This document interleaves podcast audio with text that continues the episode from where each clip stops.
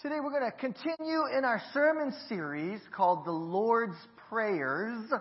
And uh, the, the S at the end of the word prayers is, is because we're looking at more than what Jesus taught us as the Lord's Prayer in Matthew chapter 6 and of course in Luke chapter 11, where in both places Jesus teaches his disciples the Lord's Prayer. But, but we're kind of taking a few steps back and, and, and looking at a bigger picture of the Lord's prayers and, and looking at more than just the, the lessons that he taught there, but also looking at the prayers that Jesus prayed as a, as a way to help us in, in our own prayer life and in our own life. And, and so um, we've spent some time looking at the expectations of Jesus for prayer.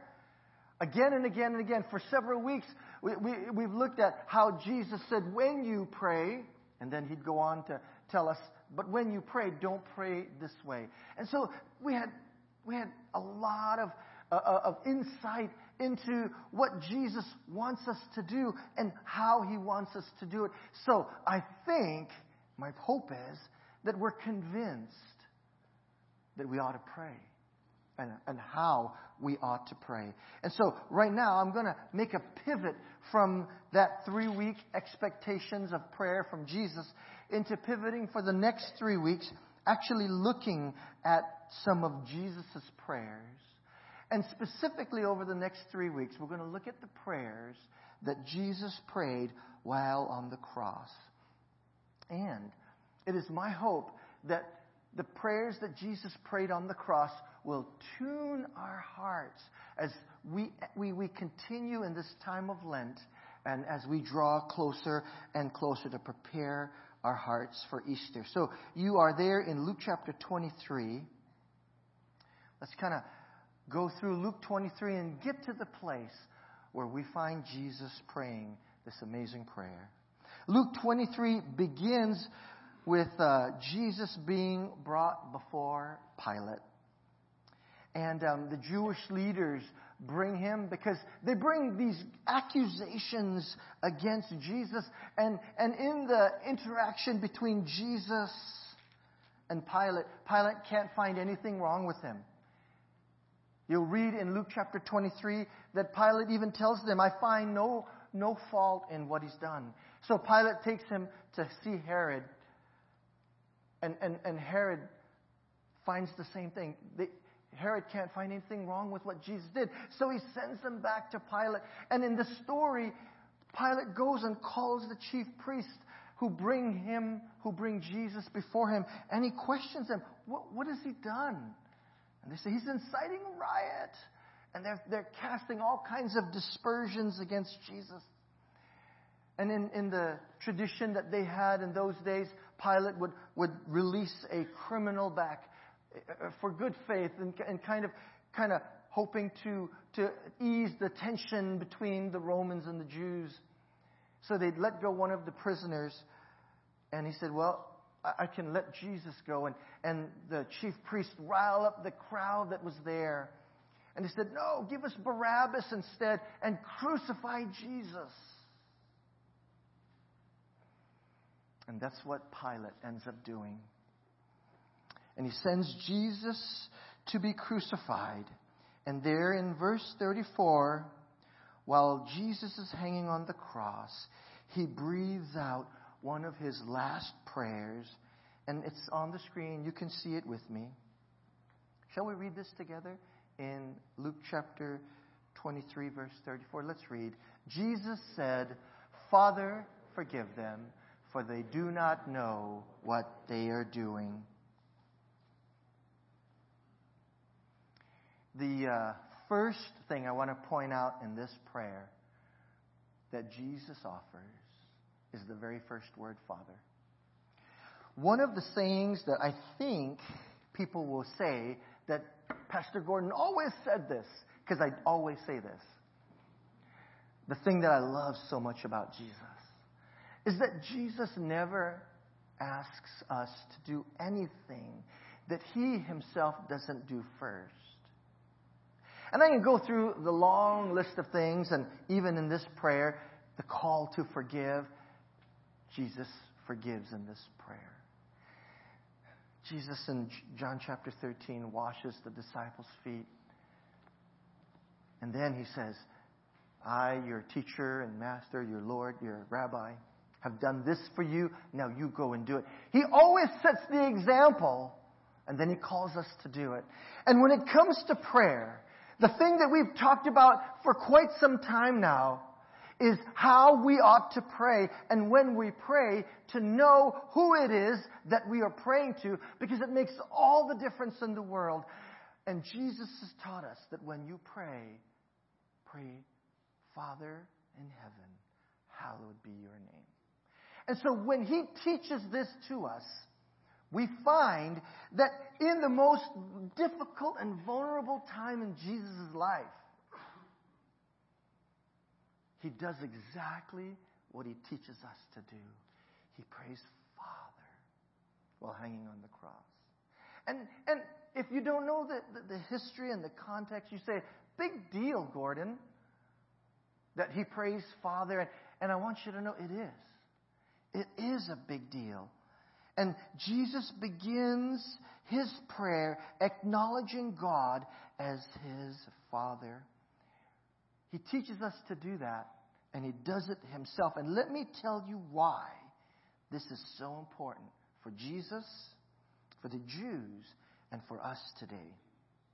You see, the Jewish people have a very, very lofty view of God, and rightfully so. Right? He is God Almighty. He is the Alpha and the Omega. He is the beginning and the end. He is the creator of all things. Just turn this way in your Bible and you get back to Genesis. And every good thing that God created in the beginning of this world was made by His hand. This is our God. And, and they saw God in this transcendent, unapproachable way because God is so high and lifted up. He is holy and, and He is all of those great and amazing things. And this went on for generations of this view of this high and, and transcendent God. And Jesus rolls in. And he comes into the temple. And when he prays, he says, Abba, Father. the word Abba is the Aramaic word for father. It can be translated as daddy. And so, for all of the Jewish people, seeing God as being transcendent and his name being so holy and high and lifted up, to have a, a, a rabbi audaciously, scandalously come in and, and refer to God Almighty as Abba? Are you, are you kidding me? This is, this is the outrage that the, the people in Jesus' day felt as they hear for the first time anyone would even dare call Yahweh, Adonai. You see, the high view that the Jews had of God was because in the Old Testament, when God revealed himself to Moses, as he called Moses to free the people who were held captive in Egypt, in Exodus chapter 3, verse 13 and 14, God reveals himself to Moses. Moses says to God, Suppose I go to the Israelites and say to them, The God of your fathers has sent me to you, and they ask me, What is his name? Then what shall I tell them? And God says to Moses, I am who I am. This is what you are to say to the Israelites I am has sent me to you. And when we read that, you're like, what, what does that mean? But for the people who received this, they totally understood what this means. When God Himself calls Himself, I am that I am, He's saying that I am the unchanging one. I am the one that was at the beginning, and I am the one who will be there at the end. I am, and I always will be. That's what he's saying. And so when, when we identify with a God like that, the, the great I am, we see the, the, the, the, grandeur of who this God is. And then the seriousness of God's name became even more important and even higher elevated when Moses then, later in a few chapters, in chapter 20, in fact, of Exodus, God gives him the Ten Commandments.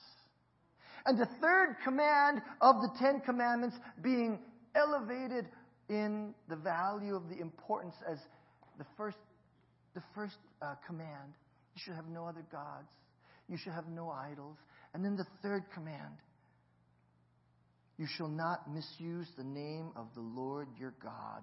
For the Lord will not hold anyone guiltless who misuses his name. Wow. This command to keep God's name holy was impressed upon everyone as a part of the law. You're to keep this. Don't break this law. And so the Jews took that seriously. In fact, not even wanting to even utter the name of God. The, the, the, the, the name I am that I am is, is translated as Yahweh and, and, and, fearing that they would even misuse the name of this holy God. They, they, they, they, they couldn't use the name. So instead, they, they put a title in its place. And so as you read the Bible, and the references with the capital letters of Lord is Adonai. And that, that Adonai is, is, is a formal way to address God, keeping Him holy and transcended and lifted up. It's like calling someone sir. Brian, you get that often? or ma'am. It's very respectful, very formal, and very proper. And all of this reverence for God grew over the generations and the generations and the generations. And again, Jesus comes into the temple. And he calls Almighty God Abba. You can just imagine how scandalous that was for all of the people who heard him say that. With that understanding, now, you and I, we stand on this side of history, on the other side of Jesus' death. And we know the story of the cross. And we know, every single one of us knows this, that we were once slaves to sin. And that sin separates us from God. But Jesus was the one that bridged the gap when he died upon the cross. And it was Jesus that brought us close to God because He Himself came close to us. And it was Jesus that gave us the teaching that we are able to approach this transcendent Almighty God and allow God to become more and more immanent and closer than ever before when He said in John chapter 1 verse 12, Yet to all who receive him, to those who believe in his name, he gave the right to become children of God. Jesus said that. The transcendent God becomes more immanent when we not only see him as the Almighty God, the creator of all things, the Alpha and the Omega. He comes close to us when we realize that he is truly our Father in heaven. Because of what Jesus has done on the cross. And when we receive Jesus as Savior and Lord, we become children of God. And the Apostle Paul in Romans chapter 8, verse 15 says these amazing words The Spirit you receive does not make you slaves so that you live in fear. Rather, again, rather, the Spirit you receive brought about your adoption into sonship and by him we cry, Abba, Father. So beyond Jesus now, the message of who this transcendent God is can become immanent in our own hearts and in our own lives. This personal relationship that we like to say that we have with God uh, is, is only, can only come about because of the dynamic, transforming work of Jesus on the cross in our lives. Wow. I hope that you understand now the value of getting the opportunity to call God your Father in heaven. Centuries of people never got to do that because he was so far away. And we get the privilege now to call God our Heavenly Father. Jesus teaches us to do that. May we do that well. So Jesus prays this simple prayer Father, forgive them. that, that word forgive, we use it a lot, don't we? Especially when we pray, Father, forgive me. Don't you love being forgiven by, by, by, by the Heavenly Father? I do. I surely do. Because it is good to be forgiven by God. Amen? Amen. My, my guess is most every single one of us has prayed this prayer Father, forgive me. Forgive me. But what, is, what does it mean to forgive? The Greek word for forgive is aphami, aphiami, aphiami. And that word aphiami means to send away or release from obligation. The word aphiami beautifully is captured by the cancellation of a debt. And that's the heart of forgiveness. When the debt of sin is canceled. When my debt of sin to God is canceled, a fee of me has taken place in me. When you pray, Father, a fee of me, forgive me.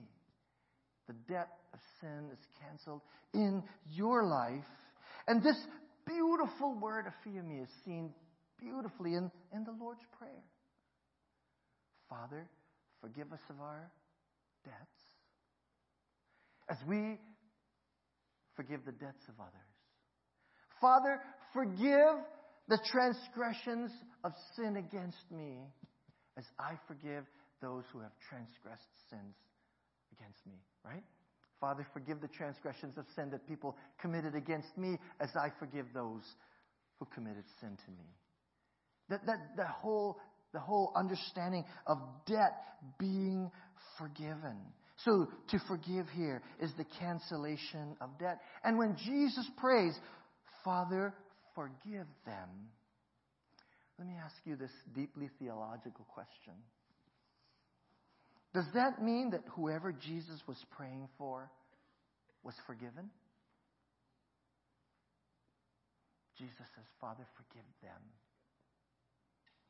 Because I always thought that a person who is being prayed for, that person that Jesus was praying for, that they needed to realize their sin and confess it for themselves in order for forgiveness to happen.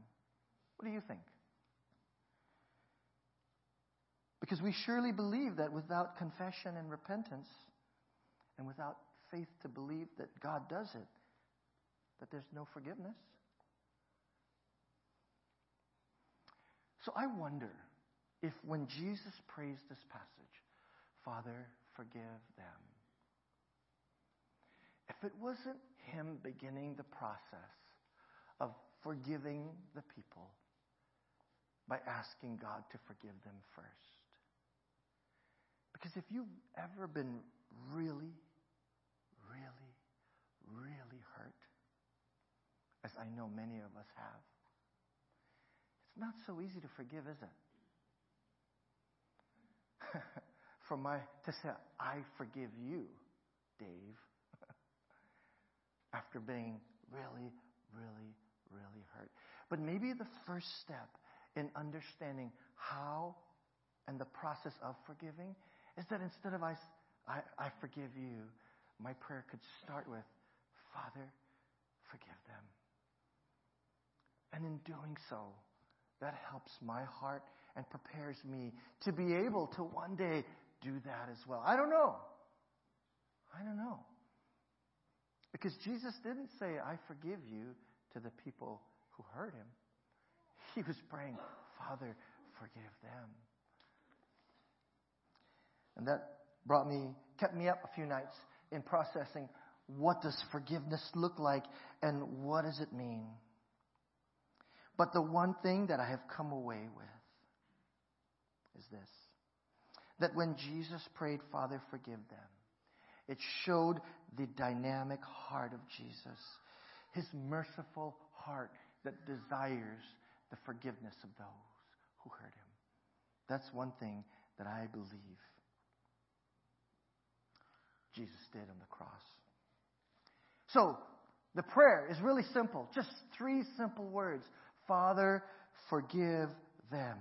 That third word, them. Who are the them in the prayer? What do you think? I think that's a pretty good question. Who is it that Jesus is praying for? The first thing that always comes to my mind, and maybe came to your mind, was the Roman soldiers that nailed Jesus to the cross. Father, forgive them, because they're standing right there watching Jesus die. These Roman soldiers, that was their job. You know that, right? They did that like you do your work. On a daily basis, they go. And if there were people to punish, and that is what they did. Because they were trained to do that. They didn't single Jesus out and pick on him and say, you, you, we're going to get you today. That, that wasn't the case at all. Jesus was brought to them. Jesus was given to them for them to do their job. And you know what I think? I think that they sincerely believed that Jesus deserved it. Whatever he did. Because there's a process that has to happen in order for people to get to the Roman soldiers. A trial needs to take place. They need to be found guilty. And so everybody that comes before these Roman soldiers, these centurion, they were already found guilty. Like the two criminals that were crucified on either side of Jesus, they deserved it. And the people that were doing the crucifying, they all thought that they were doing the right thing, getting rid of the scum of the earth, the criminals. And then Jesus is brought to them. He could have been anyone. All they were doing was their job.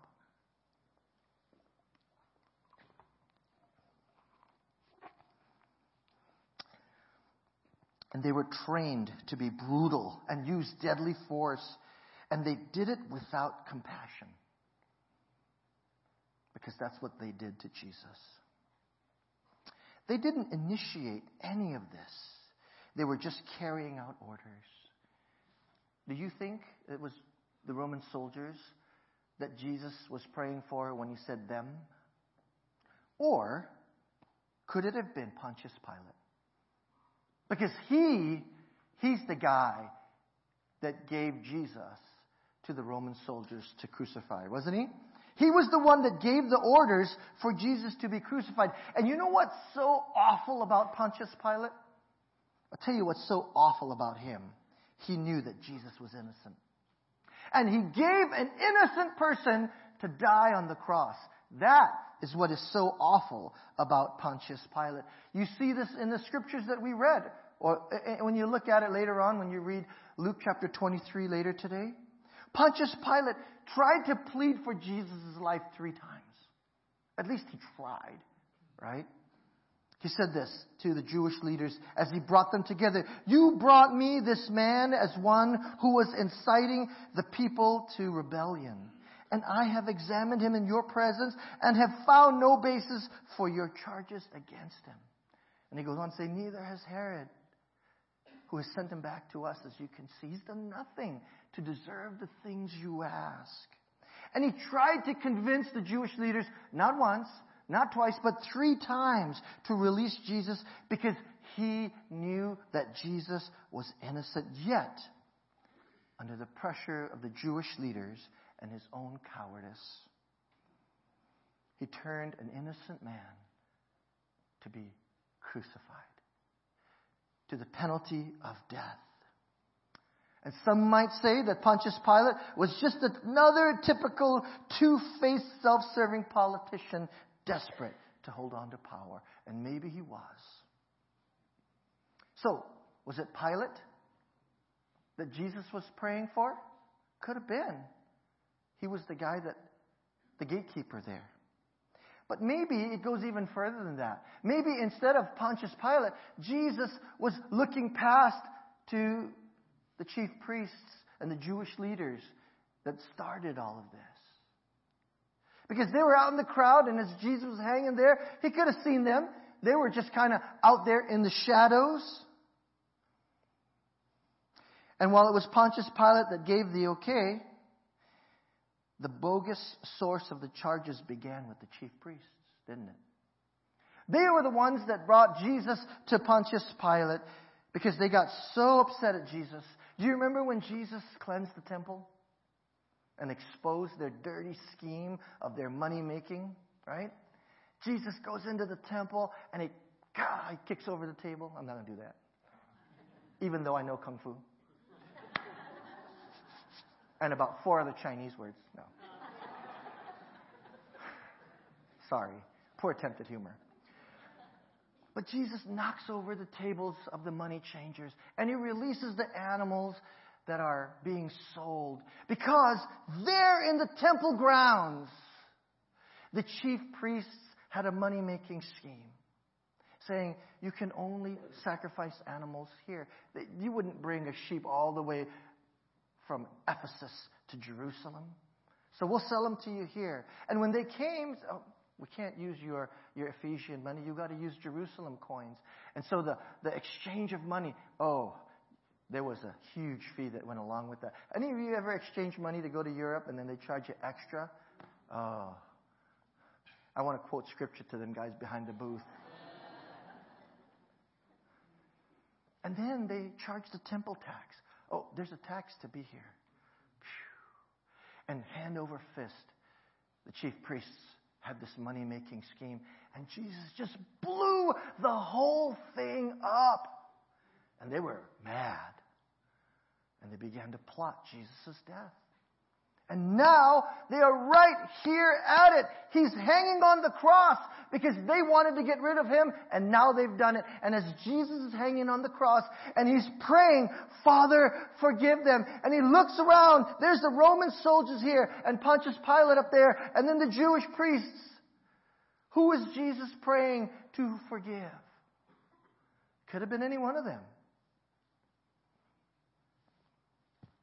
Or it could have been us. Just think about it. When we ask the question, why did Jesus die on the cross? What is our answer? To forgive our sins. So that you and I can know what forgiveness means. That the penalty of our sins needed to be paid. So who was it that Jesus died on the cross for? When Jesus says, Father, forgive them. Jake, was he praying for you? And me? Because over and over and over we read passages like Romans 5 9. For God demonstrated his love for us. 5 8, sorry. God demonstrates his own love for us in this that while we were yet sinners, Christ died for us.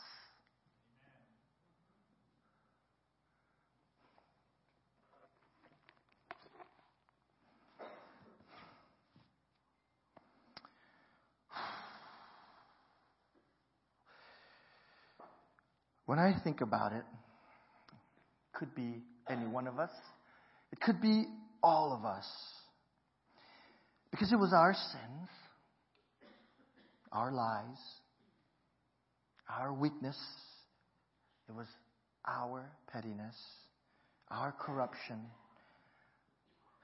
that Jesus paid the penalty on the cross for with his life.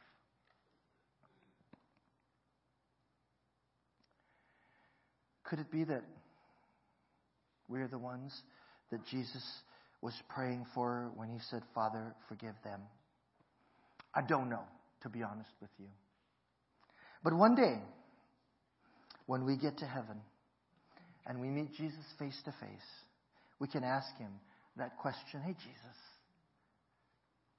just wondering, when you were hanging on the cross, you prayed that prayer, Father, forgive them. Who, who was the them that you were talking about? One day we get to ask him that. But between now and then, here's what I'm really glad about. I am so glad that God answered Jesus' prayer on the cross. I'm so glad that when Jesus prayed, Father, forgive them, that God did. And the evidence was quick that God did it. It was instantaneous. Because the Roman centurion at the foot of the cross, upon seeing Jesus die and how he died, he exclaimed, Surely this man was the Son of God. He even saw it with his own eyes. One of the two criminals that hung on a cross beside Jesus was promised paradise. Father, forgive them. He was one of them, the other criminal hanging on the cross. Father, forgive them. Simon Peter must have been in the shadows because so embarrassed, dejected, shameful for denying Jesus three times as Jesus is hanging on the cross. And he prays out, Father, forgive them. Simon Peter finds redemption in John 20 and is restored into the ministry that he had. And you turn just a few more pages into the book of Acts, and Acts chapter 2. God restores Simon Peter so much so that Simon preaches, filled with the Holy Spirit, and on the day of Pentecost, 3,000 people accept Jesus and are baptized into the kingdom. I'm so glad God answers prayers, especially the prayer for forgiveness. As Jesus prayed, Father, forgive them. Hmm.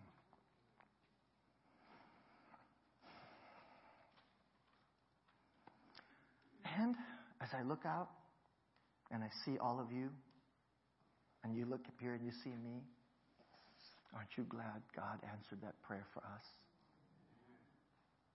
I sure am. On the cross,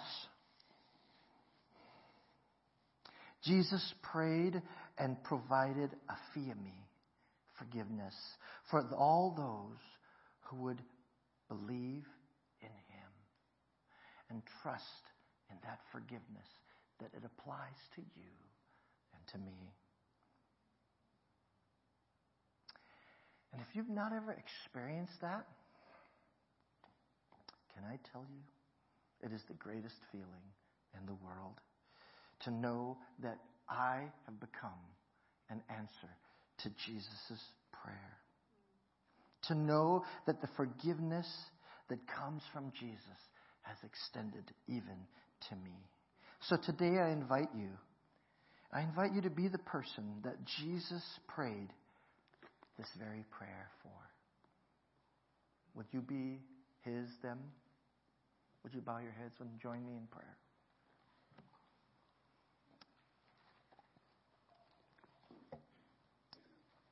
Jesus, you prayed three simple words that changed the trajectory of people's fate, of their eternal fate, of being apart from you for all eternity or being in your very presence.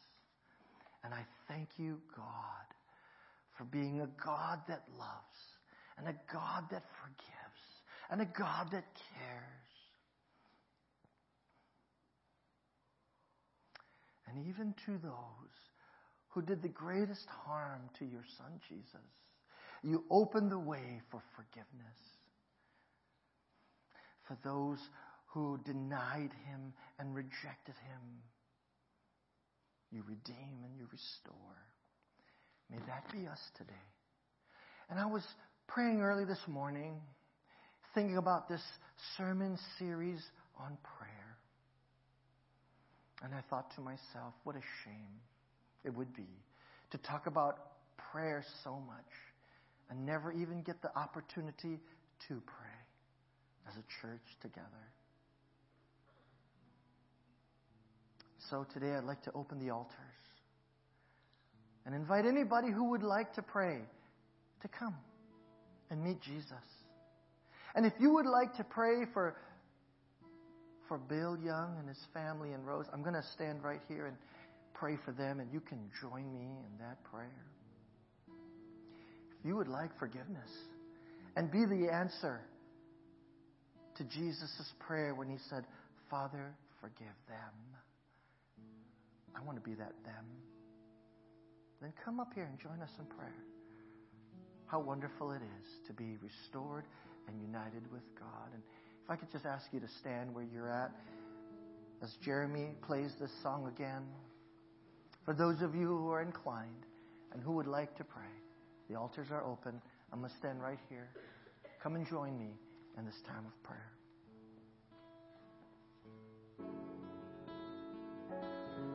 Father in heaven, hear the prayers of your people today. Prayers to know you deeper. The longing, Lord God, to call you Father and to know, Lord God, that relationship. Abba, Father, we love you. Lord, be with our brother Bill and his children as they mourn the loss of a wife and a mother and a grandmother and a friend to us all. We thank you for your divine presence with us today. And we offer this prayer to lift you up and glorify you in Jesus' name. And all of God's people said,